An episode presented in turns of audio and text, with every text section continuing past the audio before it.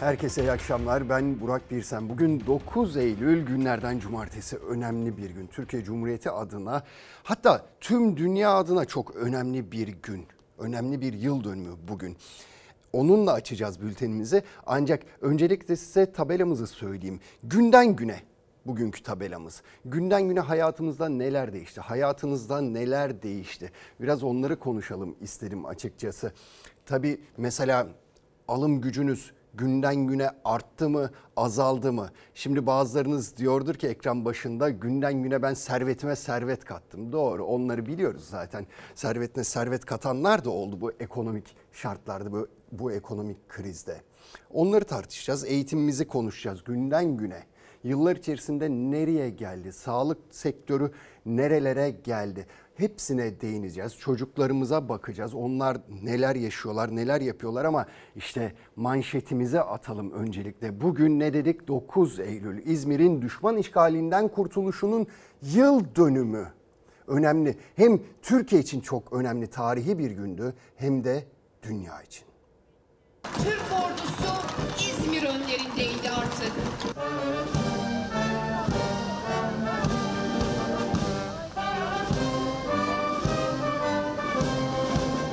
Bayrağı tam 101 yıl önce İzmir'de hükümet konağında göndere çekildi. Türk milletine mutlak bağımsızlık da müjdelenmiş oldu. İzmir'in kurtuluşunun 101. yıl dönümü büyük coşkuyla kutlandı.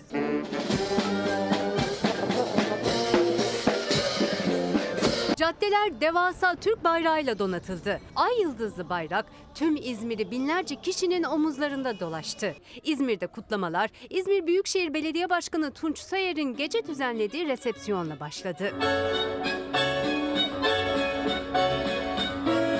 İzmir'in kurtuluşu 9 Eylül'ün 101. yaşı kutlu olsun. Tüm kahraman şehitlerimizin ruhu şad olsun. Kutlamalar gün boyu devam etti. Cumhuriyet Meydanı'na İzmir Valisi, Belediye Başkanı ve Garnizon Komutanı çelenk bıraktı. Türk ordusu tam 101 yıl önce Büyük Taarruz zaferini elde ettikten sonra Gazi Mustafa Kemal Atatürk'ün ordular ilk hedefiniz Akdeniz'dir emriyle İzmir'e doğru ilerlemeye başladı. İşgal altındaki İzmir'de Yunan ordusu en büyük mağlubiyetlerinden birini yaşadı. Konak Meydanı'nda Türk bayrağı dalgalandı. 101 yıl önceki o coşku dolu anlar süvarilerin meydana girişi yeniden canlandırıldı. Hükümet konağı tekrar kavuştu eski sevgilisi Türk bayrağına. Gören İzmirliler gem vuramadı sevinçten çağlayan gözyaşlarına. Ne diyor şair?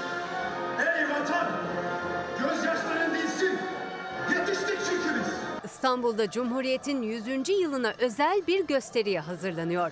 Müzikleri Fahir Atakoğlu'nun imzasını taşıyan, yazar ve yönetmenliğine Özen Yula'nın, orkestra şefliğini Hakan Şensoy'un yaptığı yüz gösterisi için geri sayım başladı. Çok büyük bir prodüksiyon var. Bir kere olabilecek bir işin içindeyiz. Bu çok heyecan verici tabii ki. Bu toplumun aslında her kesimi kucaklayarak nasıl birlikte Kurtuluş Savaşı'nı yapan bir halk olduğunu hatırlatan bir oyun yapmak istedim. Cumhuriyete uzanan yolculuk 90 kişilik orkestra, 36 kişilik koro, 39 dansçı ve 9 ünlü oyuncunun performansıyla sahnede anlatılacak. Ben eee, Mustafa Kemal Atatürk'ü canlandırıyorum. Çok heyecanlıyız, çok büyük bir prodüksiyon. Bunun içinde olduğumuz için çok mutluyuz. Fahri Atakoğlu'nun bestesi Özen Yula'nın sözleriyle 100. yıl marşını seyircilerimiz ilk defa dinleyecekler. Cumhuriyetimizin ne kadar zorluklarla kazanıldığını bilmemiz ve ona o derecede sahip çıkmamız önemli. Gösteri 9-10 Eylül tarihlerinde Harbiye Cemil Topuzlu Açık Hava Tiyatrosu'nda sahnelenecek. Ecdadımızdan bize miras bu topraklar. Memleket sevdasıyla yürüyen insanlarla kaplı. başta Ulu Önder Mustafa Kemal Atatürk ve silah arkadaşlarına orada mücadele veren tüm herkese ve herkese Allah'tan rahmet diliyoruz bir kez daha. İyi ki varlarmış. İyi ki bugünleri onlar sayesinde görmüşüz diyoruz. Ne kadar onlara teşekkür etsek, minnet duysak azdır. Mustafa Kemal Atatürk işte o günden sonra 10 yılda çok fazla şey yaptı. Çok büyük işler başardı ve maalesef ondan sonra gelen yönetenler, iktidarlar onun 10 yılda yaptığının 90 yılda yarısını dahi yapamadılar. Yani bırakın yarısını yapmayı günden güne yaptıklarının bir kısmını yok ettiler. Özellikle son 20 yılda bu çokça yapılmaya çalışıldı. Ve yapıldı da bir nebzede olsa yapıldı da ama ne mutlu bize ki Mustafa Kemal Atatürk o büyük lider Cumhuriyeti çok sağlam temeller üzerine oturtturmuş ve hala dimdik ayakta duruyor. Ve onun sayesinde de işte bizler, sizler bu diyaloğu kurabiliyoruz bu şekilde. Şimdi Cumhuriyet Halk Partisi de 100. yılını kutluyor. Onların da 100. yılı. Genel merkezi bir tören vardı. İşte herkes oradaydı. Tüm belediye başkanları oradaydı. Bir kişi hariç Ekrem İmamoğlu İstanbul Büyükşehir Belediye Başkanı genel merkeze gitmedi ama sonrasında Anıtkabir'deki ziyarete gitti. Gitti de Özgür Özel'le beraber gitti. Biliyorsunuz Özgür Özel de adayım diye bir ses yükseltmişti genel başkanlığa. Özgür Özel'le kol kola gitti Anıtkabir'e. Kılıçdaroğlu'yla göz teması bile kurmadı.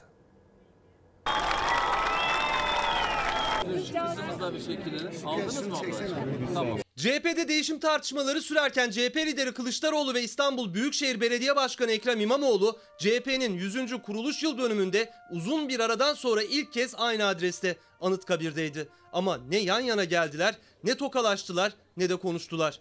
Büyük Atatürk Cumhuriyet Halk Partisi'nin bugünkü temsilcileri olarak daha eşit, adil, kapsayıcı bir toplum oluşturma bilinciyle milletimizin huzur ve refah için mücadelemizi sürdürüyoruz. Ne yazık ki benim partim yeterince kapsayıcı, reformcu bir parti olarak gözükmüyor. Tespitim şu. Cumhuriyet Halk Partisi değişirse Türkiye değişir. Vaadimde net. Cumhuriyet Halk Partisi değişecek ve Türkiye değişecek. Kılıçdaroğlu'nun Anıtkabir özel defterine düştüğü nottan birkaç saat sonra Ekrem İmamoğlu İstanbul'da Kılıçdaroğlu'nun tam aksine CHP kapsayıcı, reformcu bir parti değil dedi. Bir kez daha üzerine basa basa değişim mesajı verdi. Ya değişerek yeni bir ilerlemenin asli motoru olacağız ya da aynı ataletle ne yazık ki yerimizde sayacağız. İmamoğlu bu açıklamanın öncesinde CHP'nin 100. yaşında partililerle birlikte Anıtkabir'deydi.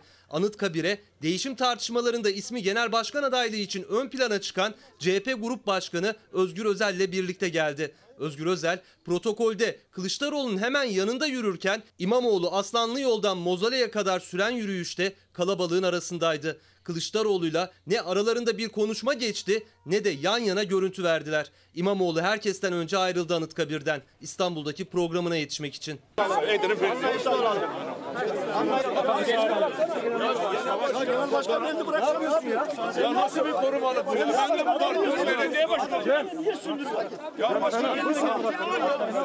Kılıçdaroğlu misak-ı Milli Kulesi'nden çıkarken yaşanan gerginliğin nedeni ise Balıkesir Edremit Belediye Başkanı Selman Hasan Arslan'ın Kılıçdaroğlu'nun elini tutup bırakmaması. Korumalar müdahale etti. Araya Özgür Özel girdi. CHP'de 100. yıl kutlamaları gece başladı. Kılıçdaroğlu eşi Selvi Kılıçdaroğlu ile birlikte CHP Genel Merkezi'nin bahçesinde düzenlenen müzik dinletisi ışıklı gösterilerin olduğu etkinliğe katıldı. İmamoğlu o etkinlikte de yoktu. Ankara Büyükşehir Belediye Başkanlığı için adaylığını açıklayan Mansur Yavaş gibi Adana ve Mersin Büyükşehir Belediye Başkanları da bir dönem daha mesajı verdi. Yani herhalde bir daha edeceğiz yani. Biz ittifaksız kazanacağız. Yeni dönem için ne diyorsunuz? Devam mı? Zaman gösterecek ama şimdi bir şey diyemeyiz. Biz çok memnunuz. Şu anda seçim sattı mahalleye girmedik de. Görevimize devam etmek isteriz ama dediğim gibi bu bizim istememizle değil. Akşener'in ittifaksız seçim çıkışından sonra Adana ve Mersin Büyükşehir Belediye Başkanları da ittifak olsa da olmasa da bir dönem daha kazanmak için çalışıyoruz mesajı verdiler. CHP'nin 100. kuruluş yıl dönümünde de İmamoğlu'nun verdiği değişim mesajları öne çıktı. Türkiye'nin ikinci yüzyılına girerken yeni bir hikayeye ihtiyacı vardır. Hep birlikte yeniden yazacağız. Cumhuriyet Halk Partisi değişirse Türkiye değişir. CHP değişirse Türkiye değişir diyor Sayın İmamoğlu ama bu değişimin biraz hızlı olması ya da işte Sayın Kılıçdaroğlu yenilenme diyor. Değişim mi olacak, yenilenme mi olacak da biraz hızlı olması gerekiyor. Kendi adlarına. Yoksa benlik bir şey yok elbette. CHP adına söylüyorum. Bir yurttaş olarak tabii ki. Şimdi işte görüyorsunuz gergin bir atmosfer var. Yüz yüze gelmiyor. İstanbul Büyükşehir Belediye Başkanı ile CHP'nin genel başkanı yüz yüze dahi gelemiyor. Göz göze bakamıyorlar çok kötü bir durum aslında çünkü önümüzde çok kritik bir yerel seçim var. Ondan öncesinde bu soğukluk, bu atmosfer acaba çok sağlıklı bir sonuç netice yaratır mı? Onu da ikisinin birden düşünmesi gerekiyor açıkçası. Şimdi mülakat meselesine bir bakacağız. Cumhurbaşkanı Erdoğan seçimlerden önce çokça dile getirmişti. Bundan sonra haksızlık, hukuksuzluk olmayacak. İşe alınırken mülakat yapmayacağız. Çünkü biliyorsunuz 90 puan alan insanlar, 95 puan alan insanlar mülakata giriyorlardı. 60-65 puan alanlar mülakatta memur atanıyor veya işe başlıyorlar ama 90 puan alan insan mülakatta eleniyordu kafalar karışıyordu. Cumhurbaşkanı da mülakata son vereceğiz dedi ama tabii sözde kaldı. Diyeceksiniz ki yani bugüne kadar ne sözler verildi de tutuldu bu tutulur mu? Bu da tutulmuyor işte. Bu da tutulmuyor. Sağlık Bakanlığı kendi içinde atayacağı kadroları kadroları mülakatla atama yapacağını söyledi. Ve hani mülakat kalkacaktı diye sormak da bize kaldı seçim vaatlerine dayanarak sözlü sınavın yapılmayacağını düşünüyorduk. Bu sınavlarda yazılı sınavın esas değil, sözlü sınav olduğunu öğrenmiş durumdayız. Önlerine mülakat duvarını örülmesi aslında bir torpilin olacağını da işaret ediyor. Kamuda mülakatın kaldırılacağı sözlü bir yana ünvan değişikliği ve görevde yükselmede bile mülakat var. Sağlık Bakanlığı 500 görevde yükselme, 970 ünvan değişikliğiyle atacağı kadrolara mülakat yani sözlü sınav yapacağını ilan etti. Kamu personeli zaten iş süreci boyunca o liyakati ortaya koymuş. Eğitimlerini tamamlamış kişiye şeffaf olmayan bir süreçle sen dur yapamazsın edemezsin demek onun memuriyet hayatına yapılmış bir saygısızlık olarak görüyoruz. Tam bir adaletsizlik. Kamuya işe alımları görevin getirdiği zorunluluklar dışında mülakatı kaldırarak gençlerimizin sınavlardaki başarı sıralamasına göre yapacağız. Cumhurbaşkanı Erdoğan 14 Mayıs seçimlerine sayılı günler kala duyurmuştu kamuda işe alımlarda mülakatın kaldırılacağını. Sadece görevin getirdiği zorunluluk hallerinde mülakat olacak demişti. Ama Sağlık Bakanlığı mülakatta ısrarını sürdürüyor. Görevde yükselmelerde adrese teslim e, mülakatlar yapılıyor. Bunun olmaması gerekiyor. 20 Mayıs tarihinde görevde yükselme ve ünvan değişikliği yazılı sınavı yapıldı. Bakanlık 500 görevde yükselme, 970 ünvan değişikliğiyle atayacağı kadrolara mülakat yapacağını ilan etti. Yazılı sınav baraj puanı 60 olarak açıklandı. Ama görevde yükselme ya da ünvan değişikliğini kazanabilmek için gerekli son adım sözlü mülakatın baraj puanı 70 olarak ilan edildi. Yazılı sınavda 95 almış bir arkadaşımız var. Bir de 60 puan almış bir arkadaşımız var. Siz bunu sözlü sınava sokarak 95 puan almış arkadaşımızı eliyorsunuz. 60 puan alan arkadaşımızı yerleştiriyorsunuz. Yani liyakatla alınmış 35 puanı yok sayıyorsunuz. Sağlık Emekçileri Sendikası Ankara Şube Başkanı Kubilay Yalçınkaya mülakat geleneğinin devam ettiğini, bu ilanın alım değil davet olduğunu ve liyakat ilkesini yok ettiğini söylüyor. Tepkiliydi. Bilgi düzeyi diyor. E yazılı sınavda siz zaten ölçtünüz bunu. Bir konuyu kavrayıp özetleme. E bir konuyu kavrayıp özetlemiyorsa 95 puan alabilir mi yazılı sınavda bir kamu emekçisi? Sağlık Emekçileri Sendikası atamalarda liyakat öncelensin, diploma ve yazılı sınav puanı esas alınsın diyor. Evet mülakat kalkacaktı ama kalkmıyor. Hangi sözler yerine getirildi ki bu yerine getirilsin? Değil mi? Ama liyakatsiz atamaların sonucunda yaşananları biliyoruz. İşte son 5 yıla baktığınız zaman işte ne ekonominin başına getirilen isimler, Merkez Bankası'nın başına getirilen isimler, ne oldu? Türkiye ekonomik kriz yaşıyor şu anda. Büyük bir ekonomik krizin içinde, dar boğazın içinde ve neticesinde bunun cezasını kim çekiyor? O liyakatsiz atamaların cezasını kim çekiyor? Bizler çekiyoruz, sizler çekiyorsunuz. Yurttaş çekiyor. Ha, onu yapana bir şey oluyor mu? O liyakatsiz atamayı yapana bir şey oluyor mu? Veya o koltuğa oturana herhangi bir şey oluyor mu? İşte görüyorsunuz muhtemelen elinde çekirdek çitleyip bizi izliyorlardır. Ne oluyor diye ya da servetlerine servet katmaya devam ediyorlardır. 2-3 yerden maaş almaya devam ediyorlardır. Olan o ama bize oluyor. Yurttaş olarak her şey her şeyin cezasını bizler çekiyoruz. Günden güne maaşlarımız eriyor. Tabii özellikle emekliler üzerinde konuşuyorduk. Çünkü 10 milyon emekliye zam yapmadı iktidar. Söz verdiği şekilde zam yapmadı. Ama bunun bir de madalyonun öbür yüzü var özel sektör çalışanları. Onlar da çok mağdurlar. Ve onların maaşı da günden güne eriyor arazam almadıkları için. Yıl sonuna kadar almazlarsa belki bir yıl, bir buçuk yıl geriye gidecekler. Yani arazam yoksa onlar için kayıp çok.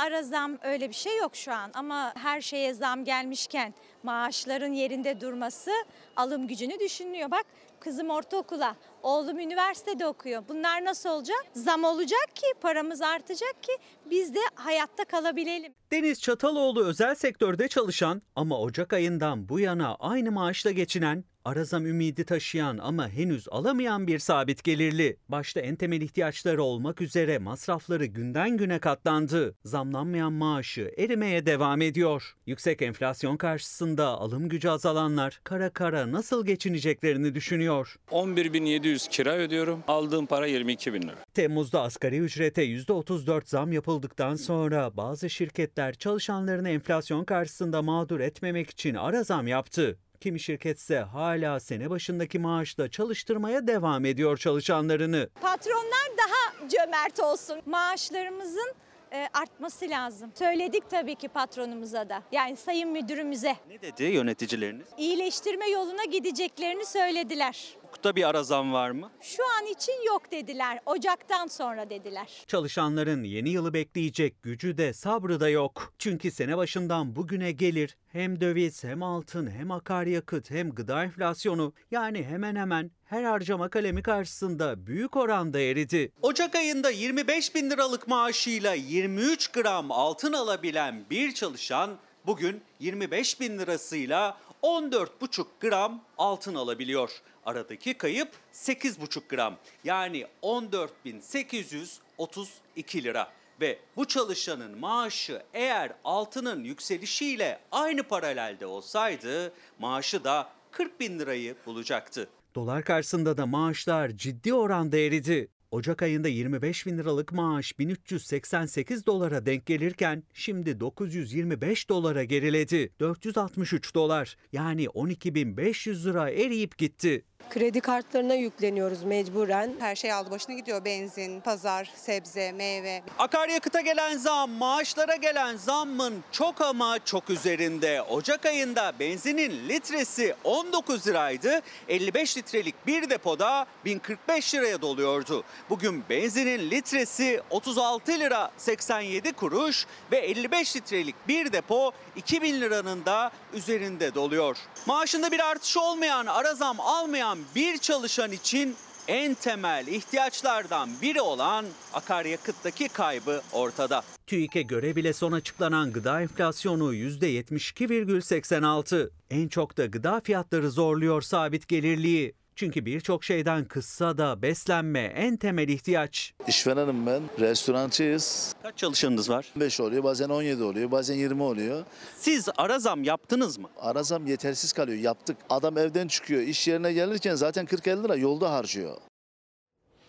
Evet ara zam yaptım diyor ara zam da yetersiz kalıyor. E bir de almayanları düşünün. Ara zam almayanların durumunu düşünün. İşte patronun insafına ve vicdanına kalmış durumda.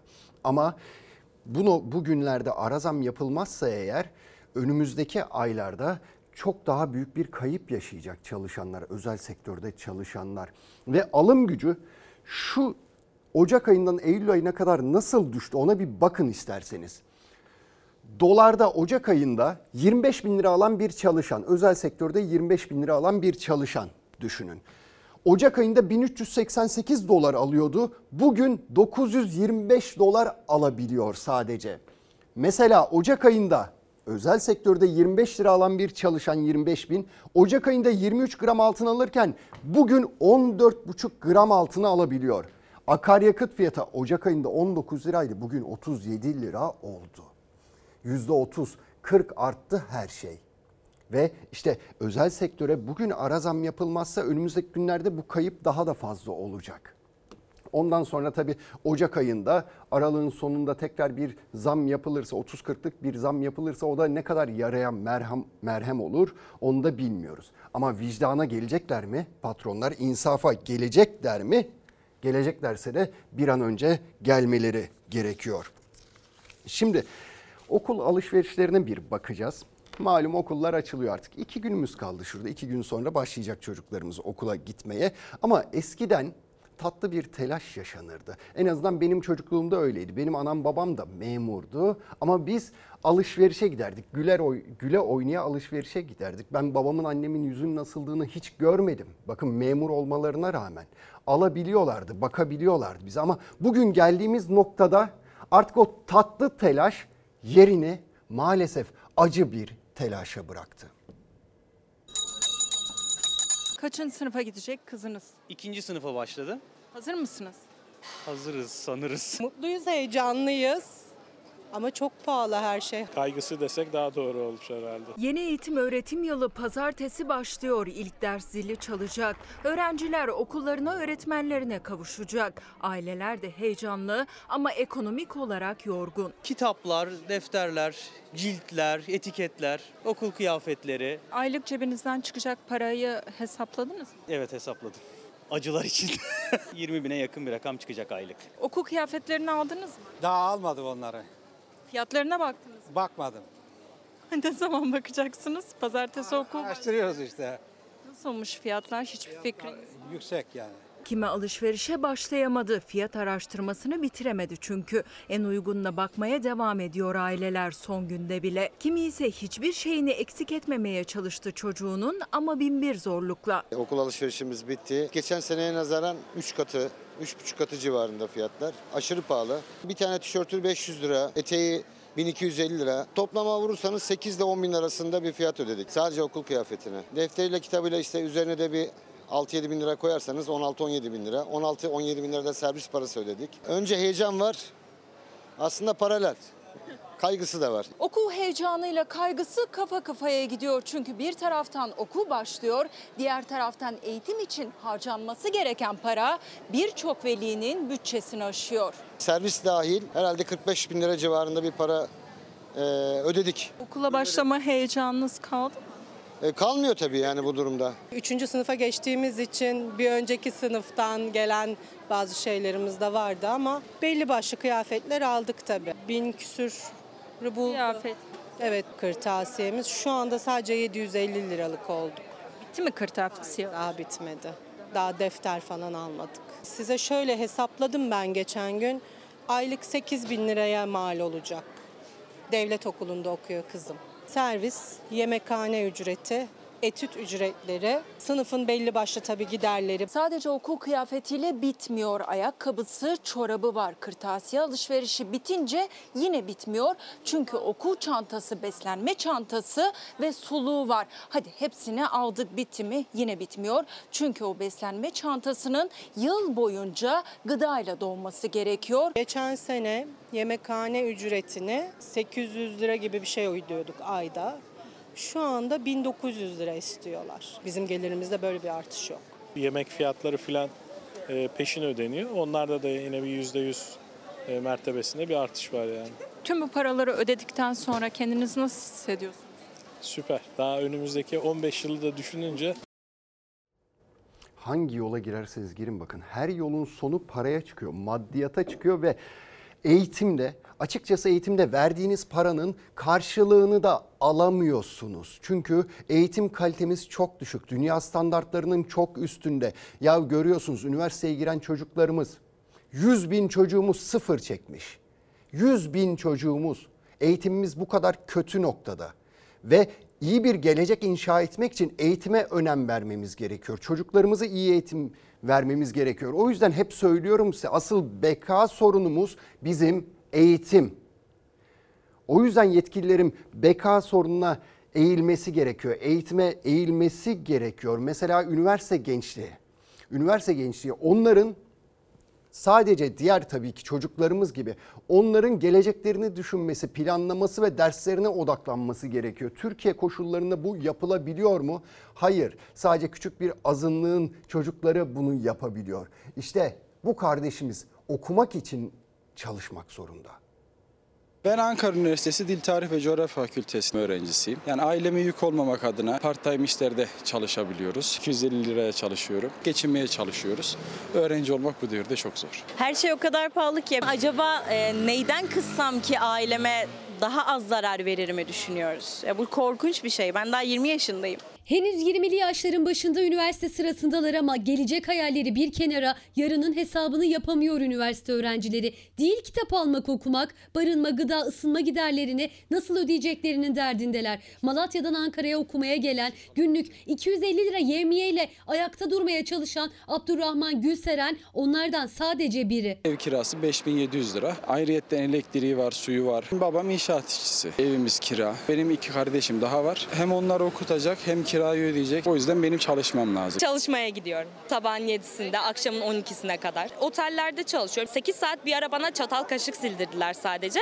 Ya oturmak zaten yasak. Yaslandığın zaman bile kızıyorlar direkt işte. Öğrenci buldum mu direkt sömürüyorlar. Çünkü başka çaresi yok. Yıllarca sıralarda dirsek çürütüp üniversite hayalleriyle büyük şehre gelen öğrenciler hatta kendi memleketinde üniversite kazananlar bile hayat pahalılığı, yüksek enflasyon ve alım gücü düşüklüğüyle boğuşuyor. Hem okuyup hem de çalışmak zorunda kalıyor. Harçlığımızı çıkarmak için ben çalıştım yani bu yaz boyunca. En fazla benim iki ayımı çıkarabilir. Aylık giderin ne kadar mesela? 3 de oluyor, 4 de oluyor. Ya bizim günlük aldığımız para mesela çalıştığımız zaman bile o gün tekrar bitiyor geri. Mesela en basit biz tıraşa gideceğiz. Tıraş 150 lira. Değil bir kafede çay kahve içmek, günlük ulaşım yemek kira ücretini nasıl çıkaracağını düşünüyorlar kara kara. Hatta ders notları için fotokopi parasını. Bu nedenle de kimi bir kafede garsonluk yapıyor ya da bulaşık yıkıyor. Kimi oto yıkamacıda ya da bir markette kasiyer olarak çalışıyor. Cam silenler, su satanlar bile var yani. Sonumuz nereye gidiyor bilmiyorum. Masraf çok. Çalışmadan yoksa geçinemem yani. Günlük işlere gidiyorum o kadar. Yetiyor mu? Akmasa da işte damlıyor. Üniversiteyi kazanıyorlar okuyabilmek için ama yine çalışıyorlar. Amaç harçlıklarını çıkarabilmek, ailelerinden olabildiğince az para almak. Üstelik bu kadar çalışmaya geleceklerini de göremiyorlar. İstekleri, hayalleri ise imkanlarıyla sınırlı gençlerin. Çok kötü şartlarda çalışıyorsun. 400 lira para veriyor sana. Okula gitmem 2 otobüs. Abonman 220 lira oldu. Okulda ne yiyeceğim? Bir sinemaya mesela ben 2 senedir falan gitmedim herhalde. Eskiden yeni arkadaşlıklar, yeni ortam, kültürel bir değişim de fakat şimdi e, üniversite deyince sefayla sadece aklıma ev kiraları geliyor benim, ekonomi geliyor. Hem kendi geleceklerini hem de ülkenin geleceğini şekillendirmeleri gereken yaşta hayallerini düşünmeye bile vakit bulamıyor üniversite öğrencileri. Maalesef hayal kuramayan bir gençlik yarattı mevcut iktidar. Eser Bey yazmış demiş ki 2000 sonrası kademeli emeklilik istiyoruz. Benle aynı yaşta arkadaşım emekli olurken ben 17 yıl sonra olacağım. Bu adalet mi? Günden güne maalesef günden güne adaletsizlikler de büyüyor. Şimdi size Antalya'ya götüreceğim. Kira adaletsizliği de var çünkü memlekette. Kira adaletsizliği mi dersiniz, zulmü mü dersiniz? Siz koyun adını isterseniz. Cengiz Kul bu soruna çözüm olsun diye bir platform kurmuştu ama kendisinin başına geldi. Eşi kanser, 3 çocuğu var ve evsiz kaldılar. Biz kiracılar olarak gerçekten büyük bir çıkmaz içindeyiz. Beni aradı Cengiz 13.500 dedi. Dedim abi olamaz. Devletin belirlediği %25 artı biz geçen sene seninle tutarken yüksek fiyattan tuttuk zaten dedik. Olmaz dedi. Dedim abi ben fazla veremem. Tahliye taahhütnamesini sundu. Mahkemeye gittik. Hakim hanım tahliyemi kararını verdi. Fahiş kira artışlarına dikkat çekmek için platform kurdu. Kiracıların mücadelesine ortak oldu. Seslerinin duyulmasını sağladı. Ancak 5500 liraya oturduğu evin sahibi kirayı 13500 liraya çıkarmak isteyince eşyalarıyla birlikte sokakta kaldı. Türkiye genelinde 8 aydır ki mücadele ediyoruz. 8 aydır ki mücadele ettiğimizde tahliye taahhütnamesi zorunlu hale gelmiş durumda. İlk evi tuttuğumuzda bu civarda evler 3000-4000 bazındaydı. Ben tuttuğumda 5500'dü. Anlaşmamızda diğer senede %25'ten yararlanmayacaktık. Yani 5500'e devam edecektik. Lakin e, anlaşmazlığa girdik. Cengiz Kul yaklaşık bir buçuk yıl önce Antalya'da ev sahibinin bir yıl sonra zam yapmaması karşılığında oturduğu bölgenin ortalamasından daha da yüksek bir değere 5500 liraya kiraya çıktı. Ancak ev sahibi zaman içinde emsal kiraların 15 bin lira civarında olduğunu söyleyerek kirasına %145'in üzerinde zam istedi. Zaten %25'e kimse uymuyor. Uymuş olsalardı bu kadar insan sokağa atılıyor olmazdı. Biz gerekçeli karar ve ek süre beklerken dün iş yerimde çalışırken telefon geldi. Cengiz Bey biz eve geldik. Eve hacit edeceğiz. Lütfen ya siz gelin ya da aileden biri gelsin. Yoksa eve çilingir eşiğine gireceğiz denildi. Barıma da bir hakkımızdır. Yardım veya sadaka fitre istemiyoruz. Biz barınma hakkımızı istiyoruz. Üç çocuk babası Cengiz Kul kanser tedavisi gören eşiyle birlikte ev sahibi tarafından tahliye taahhütnamesi yoluyla icra memurları tarafından evinden çıkarıldı. Şimdi sokakta ve defalarca eylemlerde dile getirdiği gibi yine belediyelerde kira tespit komisyonu oluşturularak tavan taban fiyat belirlenmesi gerektiğine dikkat çekti. Tahliye taahhütnamesi ya imzalayacağız, evi tutacağız ya da imzalamayacağız. Eşyalarımız sokakta kalacak. Adliyeler de kira dava dosyalarıyla dolup taşıyor. Kiracı ev sahibi anlaşmazlıklarına çare olabilmek için 1 Eylül'de devreye konan arabuluculuk uygulamasına ilk 5 günde 3261 başvuru yapıldı. Mevcut iktidarımız bizleri yönetenler 20 yılda günden güne çiftçiyi de besiciyi de tarımı da bitirme noktasına geldiler. İşte şu tabloyu görüyorsunuz. Çiftçi ne yapsın haberi izlerken siz verin yanıtını. 6 yılda gübrenin fiyatı %794 artıyor. Altının fiyatı %777 artıyor. 2018 yılından bugüne kadar gübre fiyatlarındaki artışları e, çiftçilerimizle konuştuk ve bu konuda bir çalışma yaptık. Gübrede artış yaklaşık %796. Peki gram altın e, 2018'den 2023'e kadar ne kadar artmış? %777. Şu mahsule bakın. Şu güzelliğe bakın. Susamış bu. Gübre istiyor. Şunlara bakın. 1000 liraya aldığımız gübre torbası 2000 liraya dayandı. En az %100, %120 fiyat artışları gösterdi gübre. Gübre diyoruz altın fiyatıyla yarışıyor. Nasıl atacağım ben bunu? Ben pes ettim. Bu şekilde devam edeceğim müddetçe çiftçiliği de, hayvancılığı da her şeyi de bırakacağım. Mazot, tohum, gübre derken artan girdi maliyetleri çiftçiyi pes ettirdi. CHP Aydın Milletvekili Evrim Karakoz son 6 ayda gübredeki artışı araştırdı. Üreticinin en temel girdilerinden gübredeki artış gram altındaki artışı geçti. DAP gübresi 2018 yılında 2380 lirayken e, bugün 21.120 liraya gelmiş durumda tonu. Oysa 2018 yılında Cumhurbaşkanlığı hükümet sistemi kurulduğunda Türkiye'nin uçacağı söylenmişti. Bugün Türkiye'yi dolaştığımızda özellikle pazarları dolaştığımızda fiyatların uçtuğunu gözlemliyoruz. Altın değerinde oldu artık gübreler. Kemal Sunal'ın filmi hikayesi artık vitrinden bakacağız gübrelere. Bitkilere götürüp veremeyeceğiz. Çiftçi yanıyor. Tarımda üretim yanıyor. Gelecek sene bu üretim maliyetlerinden elde ettiği ürün e, gelirle üretim yapar mı yapmaz mı Allah kerim.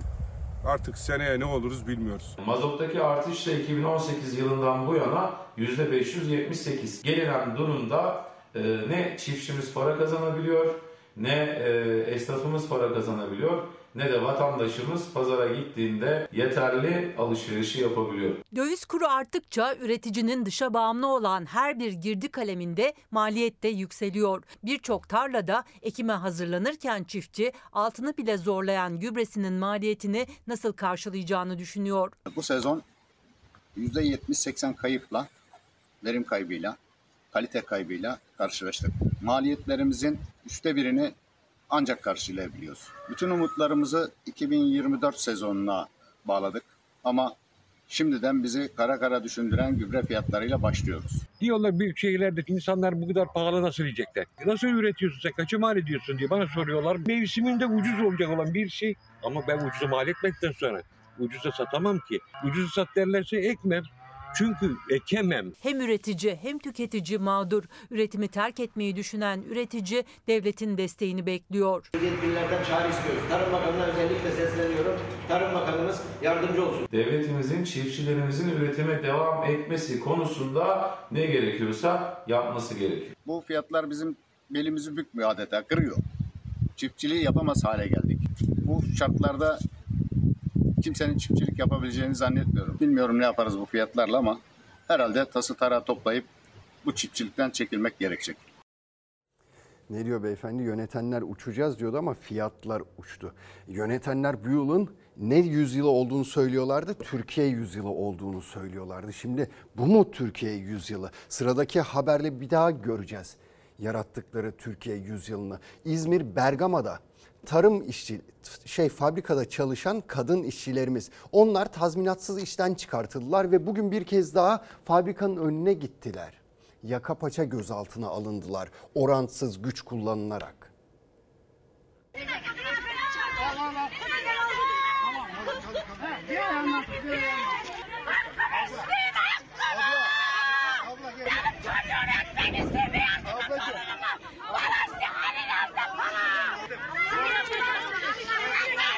Sendikaya üye oldukları için işten çıkarıldıkları iddiasıyla tazminatlarını alamadıkları için seslerini duyurma gayretiyle yıllarca emek verdikleri fabrika önüne gittiler. Jandarmanın etten duvarıyla karşılaştılar.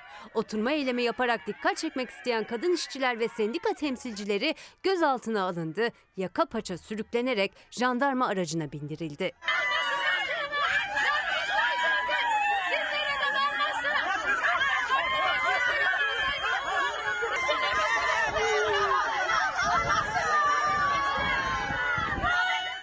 Bergama'da tarım ürünleri fabrikasında çalışan işçiler sendikaya üye oldukları gerekçesiyle tazminatsız işten çıkarıldı. Günlerdir fabrika önünde açıklama yaparak hak talebinde bulunuyorlardı. Sigortasız çalıştım. Ama neden çalıştım? Yoksuzluktan çalıştım. Çoluk çocuğuma beş kuruş ekmek götüreyim. Ekmek parası için çalıştım. Onlar özel okullarda okuyor çocukları. Şu koldan altın bilezik görmedi. Şu güne kadar bileziğini bari görsün. Taksınlar. Hakkımızı almak için. İşçiler bu kez jandarma engeliyle karşılaştı. Oturma eylemine karar verdiler. Kadın işçileri polis kaldırmaya çalıştı. Kol kola girdiler, itiraz ettiler. Arbede çıktı. Hem işçileri hem de üye oldukları tarım sendikası temsilcilerini yerden kaldırıp taşıyarak jandarma aracına bindirdiler. Direne kazanacağız. Arkadaşlar söylesene. Sen de karışabilirsin. Dokunma, dokunmayın lan. Ne yapıyorsunuz? Ne yapıyorsunuz ya? Hayır, hayır ben avukatlık kanunu delil topluyorum. Tamam, delil topluyorum ben. Tamam. Müdahale hayır, hayır ben Yaşadıkları gerginliğe dayanamayan, fabrikaya yıllarını vermelerine rağmen haklarını istediklerinde gözaltıyla karşılaşan, hatta yerde sürüklenerek araca bindirilmeye çalışılan kadın işçiler fenalık geçirdi. Kadın bayıldı. Kadın ambulans çok Dudu kendine gel. İşçiler baygınlık geçirirken yanlarında tüm yaşananlara şahit olan çocukları da korkuyla gözyaşına boğuldu.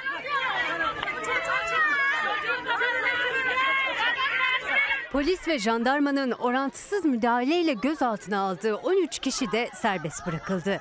İşçiler hak mücadelesine devam edeceklerini açıkladı. Haklarımızı ne olursa olsun alacağız. Ölmek var dönmek yok. Acaba içleri sızlamış mıdır izlerken? Şimdi bir izleyicimiz demiş ki günden güne insani duygularınızı nasıl kaybettiğinizi görüyoruz demiş. Fas'ta büyük bir deprem oldu vermiyorsunuz demiş. Efendim siz de çok ön yargılısınız. Yani Fox Haber olarak bugüne kadar insani duyguyu kaybetmedik bundan sonra da kaybetmeyiz. Şimdi Fas'a gideceğiz o asrın felaketine bir bakacağız.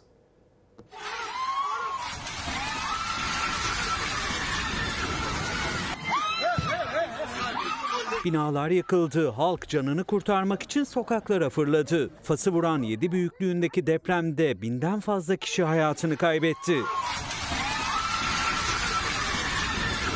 Kuzey Afrika ülkesi Fas, ülke tarihinde son 100 yılda yaşanan en büyük depremle sarsıldı. Merkez üssü Marrakeş yakınlarındaki Elhuz bölgesi olan deprem yerin 8 kilometre derinliğinde gerçekleşti. Deprem başkent Rabat, Casablanca, komşu ülke Portekiz ve Cezayir'de de hissedildi.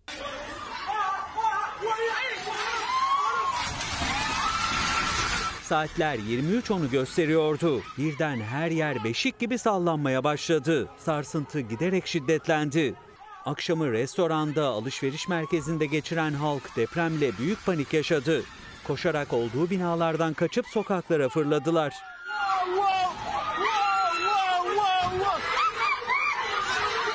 Depremde sayısız bina yerle bir oldu. Yüzlerce kişi enkaz altında kaldı. Saatler ilerledikçe can kayıpları arttı. Felakette şu ana kadar 1037 kişi hayatını kaybetti. 1200'den fazla kişi de yaralandı. Ölümlerin çoğu ulaşılması güç olan dağlık bölgelerde gerçekleşti. Artçı sarsıntılar sürerken halk geceyi sokaklarda geçirdi. Şu anda telefonumun ekranı bulanık değil ya da kamerada sıkıntı yok. Bu gördüğünüz toz bulutu biraz önce burada büyük bir deprem oldu. Felaketin boyutu gündüz gözler önüne serildi. Pek çok kentte büyük hasar oluştu. UNESCO Dünya Mirası listesinde yer alan Marrakeş'teki eski şehri çevreleyen kırmızı tarihi surların bazı kısımları hasar gördü. Fas Ulusal Jeofizik Enstitüsü depremin ülke tarihinde son 100 yıldaki en büyük deprem olduğunu duyurdu. Felaket sonrası dünyadan destek ve taziye mesajları yağarken Türkiye Fas'a yardım elini uzattı. Bölgeye hareket etmek üzere 265 yardım personeli hazırlıklarını tamamladı. Ekipler uluslararası yardım çağrısı gelmesi durumunda bin çadırla birlikte Fas'a uçacak. Tekrar geçmiş olsun dileklerimizi iletelim. Bir izleyicimiz demiş ki obeziteyle mücadele etmek için beden eğitimi öğretmenleri ilkokulda olmalıdır. Sesimizi duyar mısınız demiş. Günden güne diye de eklemiş. Evet günden güne eğitimin geldiği nokta ortada artık ilkokullarda beden eğitimi öğretmeni yok ne yazık ki. Olacak iş değil. Olacak iş değil gerçekten de. Şimdi Kahramanmaraş'a gideceğiz. Korkunç bir kaza. Kontrolü kaybeden bir araç, kamyon namaz kılanların arasına daldı. Hiç anlayamadık. Frenimin patladı, nasıl etti. Arabaları altına aldı, sürükledi. İnşallah ölü sayısı artmaz diye de dua ediyorum. Virajı alamayan kamyon kontrolden çıktı. Cenaze namazı kılmaya hazırlanan kalabalığın arasına daldı. Kahramanmaraş'taki feci kazada 5 kişi yaşamını yitirdi. Çoğu ağır yaralı 25 kişi de yaralandı. Cemaat kamyon geliyor diye bağırdı. Bağırınca sağa baktım bir baktım kamyon üzerime geliyor. Gaza bastım ileri doğru gidim diye kaçım diye. Arka kabin kısmını ezdi. Belki de pick-up arabayı durdursun diye üstüme sürdü bilmiyorum. Kahramanmaraş'ın Andırın ilçesinde mahalleli cenaze namazı kılmaya hazırlanıyordu. Tam o sırada çakıl yüklü kamyon kontrolden çıktı. Önce park halindeki 3 araca çarptı. Hızı kesilmedi. Yaklaşık 100 kişinin bulunduğu alana daldı. Döndüğünde araba yüze yakın kişi vardı burada aşağıda. Saf düzen almak üzereydik namaza. Ölüm 5 kişiyi son görevlerini yapmak için gittikleri cenaze merasiminde yakaladı. 25 kişi de yaralandı. Kazadan yara almadan kurtulanlar yaralıların yardımına koştu. Kaza yerine çok sayıda sağlık ekibi yönlendirildi. Bunlardan 8'i de çevre hastanelere sevk bu durumu. Kazaya kamyondaki fren arızasının neden olduğu iddia edildi. Kahramanmaraş valisi ise ilk incelemelere göre bir arıza tespit edilmediğini duyurdu. Freninde herhangi bir arıza olmadığını öğrendik şimdi. Öyle bir tespitimiz de var. Adalet Bakanı Yılmaz Tunç sosyal medya hesabından yaptığı açıklamada kazayla ilgili iki savcının görevlendirildiğini, kamyon şoförünün gözaltına alındığını açıkladı. İnsanın yaptığı işi iyi bir şekilde yapması çok önemli. Başarılı olması önemli ama bunun karşılığını görmesi çok daha önemli. Takdir görmek insanı mutlu eder. İşinize daha bir sarılırsınız. Tabii ki takdiri işte sizlerden görüyorsak eğer veya çok önemli kurum kuruluşlardan, derneklerden görüyorsak bu ayrıca bizleri mutlu eder. Nazlı Yere Basmaz ve Çağlar Güner Zafer Yolu belgeselini çekmişlerdi. O işte Türkiye Haber Kameramanları Derneği tarafından jüri özel ödülüne layık görüldü. Zafer Yolu Rumuzlu belgesel haber ile Fox TV'den haber kameramanı Çağlar Güner ve muhabir Nazlı Yere Basmaz bu ödüle layık görülmüştür. Türkiye Haber Kameramanları Derneği tarafından düzenlenen 27. Zoom Uluslararası Haber Görüntüleri yarışmasında Fox Haber'de ödüle layık görüldü. Fox Haber İstihbarat Şefi Nazlı Yere Basmaz ve kameraman Çağlar Güner'i hazırladığı Zafer Yolu belgeseli jüri özel ödülünü aldı. Başkomutan Mustafa Kemal muharebe meydanında geziyor, incelemelerde bulunuyordu. Bir Türk bayrağı gördü, oraya doğru ilerledi. Türk medyasında kaydedilen en nitelikli görüntüleri tam 26 yıldır ödüllendiren ve televizyon haberciliğinin Oscar'ı olarak nitelenen Zoom Haber Görüntüleri yarışması bu yıl ilk kez uluslararası alana taşınarak kardeş ülke Azerbaycan'da düzenlenecek. Türkiye Haber Kameramanları Derneği Başkanı Aytekin Polatel ödül alanları açıkladı. Fox TV'den haber kameramanı Çağlar Güner ve muhabir Nazlı Yere Basmaz bu ödüle layık görülmüştür. Bundan tam 100 yıl önce Kocatepe'de gün ağrırken top atışlarının sesi yükseldi. 30 Ağustos zaferinin 100. yılında Fox ekranlarında yayınlanan Zafer Yolu belgeseli özel ödülün sahibi oldu. Fox Haber İstihbarat Şefi Nazlı Yere Basmaz ve kameraman Çağlar Güner özel ödülü 26 Eylül Salı günü Bakü'de düzenlenecek törende alacak. Bir başkadır benim memleketim. Evet bir izleyicimiz demiş ki Ramazan Bey afetlerden bahsediyorsunuz ama coğrafyacılara bir kez bile kulak vermiyorsunuz. Sesimize sadece depremlerden bizi duyacaksınız demiş. Depremlerde mi duyacaksınız? Onlar da kontenjan istiyorlar. İletmiş olalım ve kısa bir ara. Ana haberi burada noktalıyoruz. Bizden hemen sonra Ruhun Duymaz var. Yeni bölümüyle ekranlarınıza gelecek. Yarın akşam saat 19'da yeniden buluşuncaya dek umarım yüzünüzü güldüren güzel haberler alırsınız. Hoşçakalın ezilir yerler için bir başkadır benim memleketim. Lay lay lay.